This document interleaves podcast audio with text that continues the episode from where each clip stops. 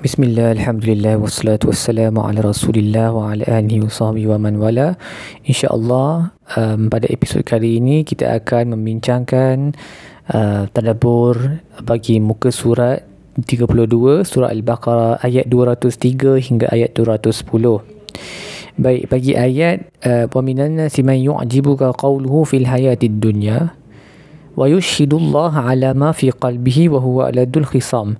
Dari kalangan manusia adalah dia yang uh, kata-katanya itu me, um, menjadikan kamu berasa takjub. Kata-katanya itu menakjubkan.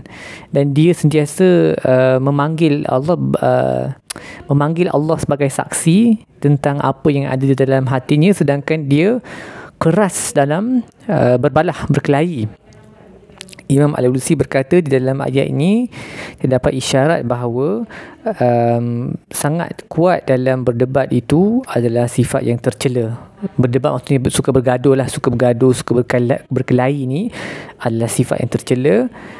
Um, seperti mana Nabi berkata dalam sepotong hadis, uh, lelaki yang paling dibenci oleh Allah, uh, abghadul rijal ila Allah, Al-alladul khasm dia yang suka berkelahi. Okey dan suka berkelahi ni adalah sifat orang yang munafik. Kerana mereka cinta kepada dunia ini maka mereka banyak berkelahi tentang nak mendapatkan sesuatu daripada dunia ini Uh, seterusnya bagi ayat yang sama Imam Sa'adi berkata di dalam ayat ini terdapat dalil bahawa kata-kata yang keluar daripada seorang itu tidak patut dijadikan dalil tentang uh, kebenaran ataupun pendustaannya. Sama ada dia truthful person ataupun orang yang suka menipu tidak patut di Uh, ditentukan berdasarkan apa yang keluar daripada mulutnya semata-mata dan tidak pula ditentukan. Sama ada dia adalah orang yang baik ataupun orang yang jahat menggunakan perkara itu uh, sehinggalah kita dapat nampak daripada amalannya sesuatu yang membenarkan kata-katanya.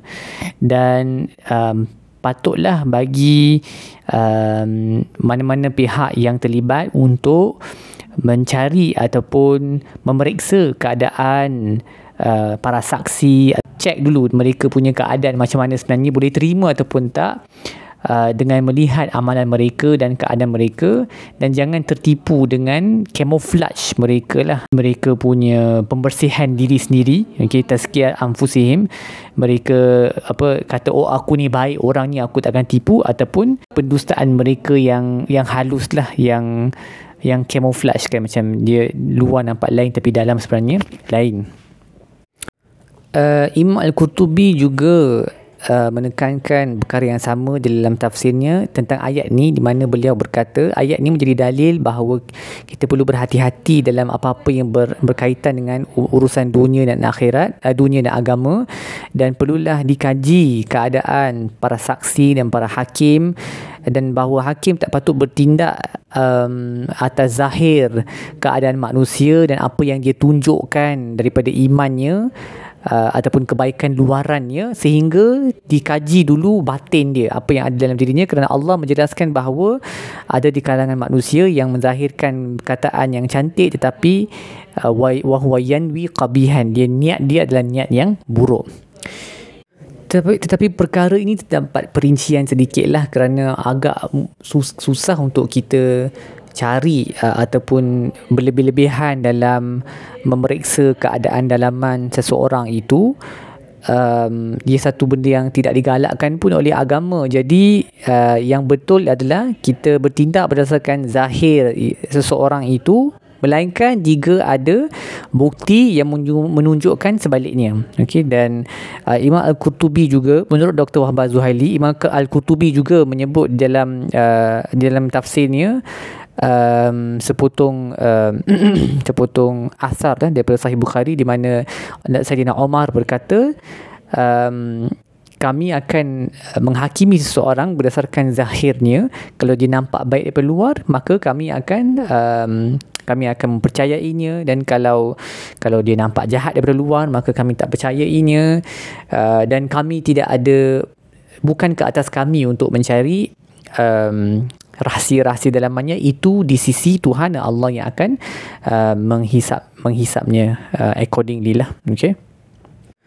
Jadi kiranya di sini ayat ni bermaksud janganlah kita cepat terpesona lah dengan kata-kata orang yang you know yang peta berkata-kata yang fasih kan. Jangan cepat terpesona dengan mereka sebab kita kena ada at the back of our mind bila jumpa mana-mana orang pun terutamanya yang petah berkata-kata ni mereka uh, boleh jadi di kalangan uh, orang yang uh, pandai bercakap tapi niat mereka buruk. So we have to keep that lah at the back of mind. Jangan terima bulat-bulat. Jangan terlalu husnuzan lah kiranya. Okay Um, Dr. Wahbah Zuhaili juga menyebut sesuatu yang uh, agak menakutkan um, menurut Dr. Wahbah sebahagian ulama sebahagian fuqaha berkata mereka yang uh, berjanji yang berkata oh Allah tahu apa yang dalam hati aku sedang mereka tahu apa yang mereka sebut itu adalah satu penipuan mereka menipu manusia dengan menggunakan frasa sumpah tu kiranya kata oh Allah knows what is in my heart sebahagian fuqaha berkata mereka ini telah murtad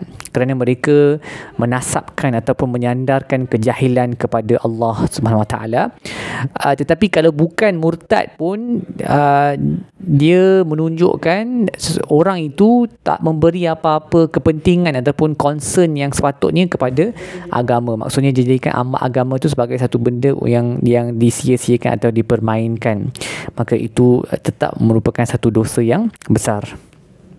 Seterusnya bagi ayat ya ayyuhallazina amanu khulu fis silmi kafatan wa la tattabi'u khutuwati syaitan. Wahai orang beriman masuklah ke dalam agama keseluruhannya dan jangan ikut um, langkah syaitan.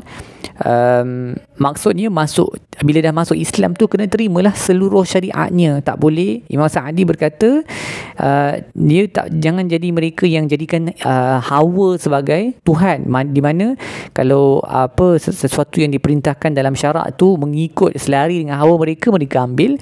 Kalau tak selari dengan hawa mereka mereka tolak itu bukan itu bukan penerimaan itu bukan penyerahan diri sepenuhnya kepada kehendak Allah. Itu bukan Islam yang sebenarnya. Yang wajib adalah dia kena terima semuanya. Tak kira tak kiralah benda tu selari dengan hawa nafsu dia ataupun bercanggah dia kena terima semuanya.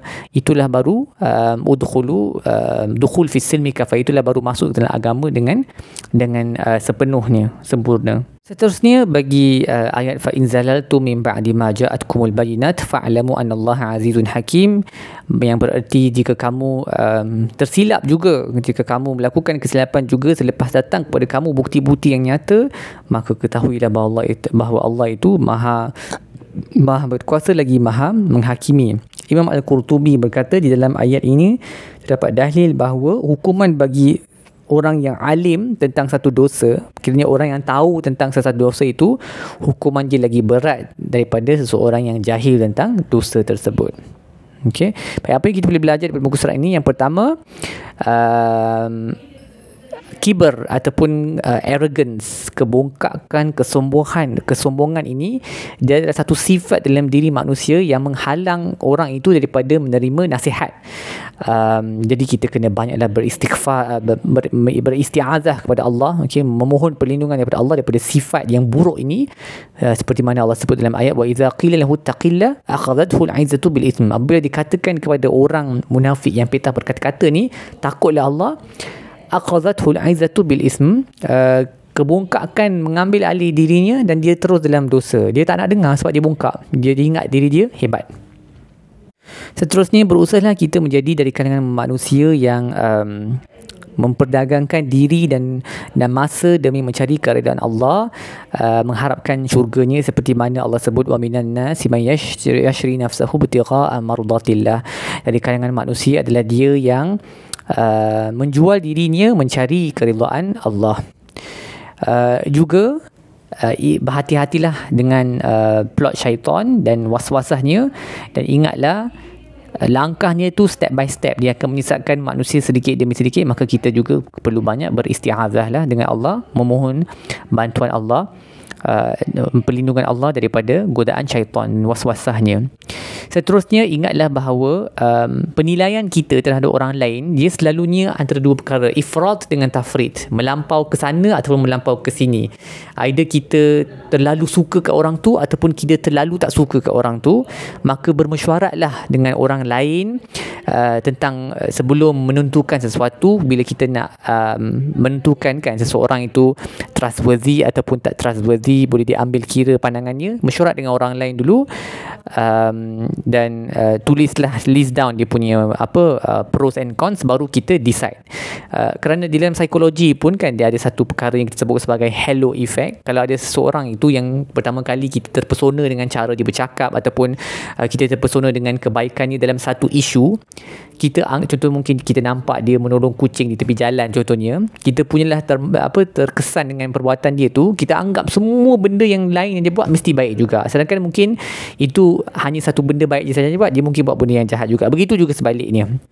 Jadi uh, saya teringat kata-kata seorang profesor ketika graduasi adik saya di mana uh, di luar negara di mana beliau berkata uh, nasihatnya kepada para graduan be generous um, with your time in your assessment of others and the credit that you give them. Yang bermaksud um, jadilah murah hati dengan masa kita. Gunalah masa kita, berilah masa ketika um, menilai seseorang itu. Give yourself time. Jangan cepat-cepat sangat menilai orang dan juga murah hatilah dengan uh, kredit yang kita beri kepada mereka lah pujian ataupun um, mana yang mereka di mana mereka sepatutnya terima apa pujian uh, pengiktirafan dengan sesuatu itu kita berikan kepada mereka. Okey. Baik. Setakat itu sajalah uh, tadabbur kita pada hari ini. Um, insyaallah kita akan sambung dalam episod-episod yang seterusnya. Wasallallahu ala sayyidina muhammad wa ala alihi wasahbihi wasallam alhamdulillahirabbil alamin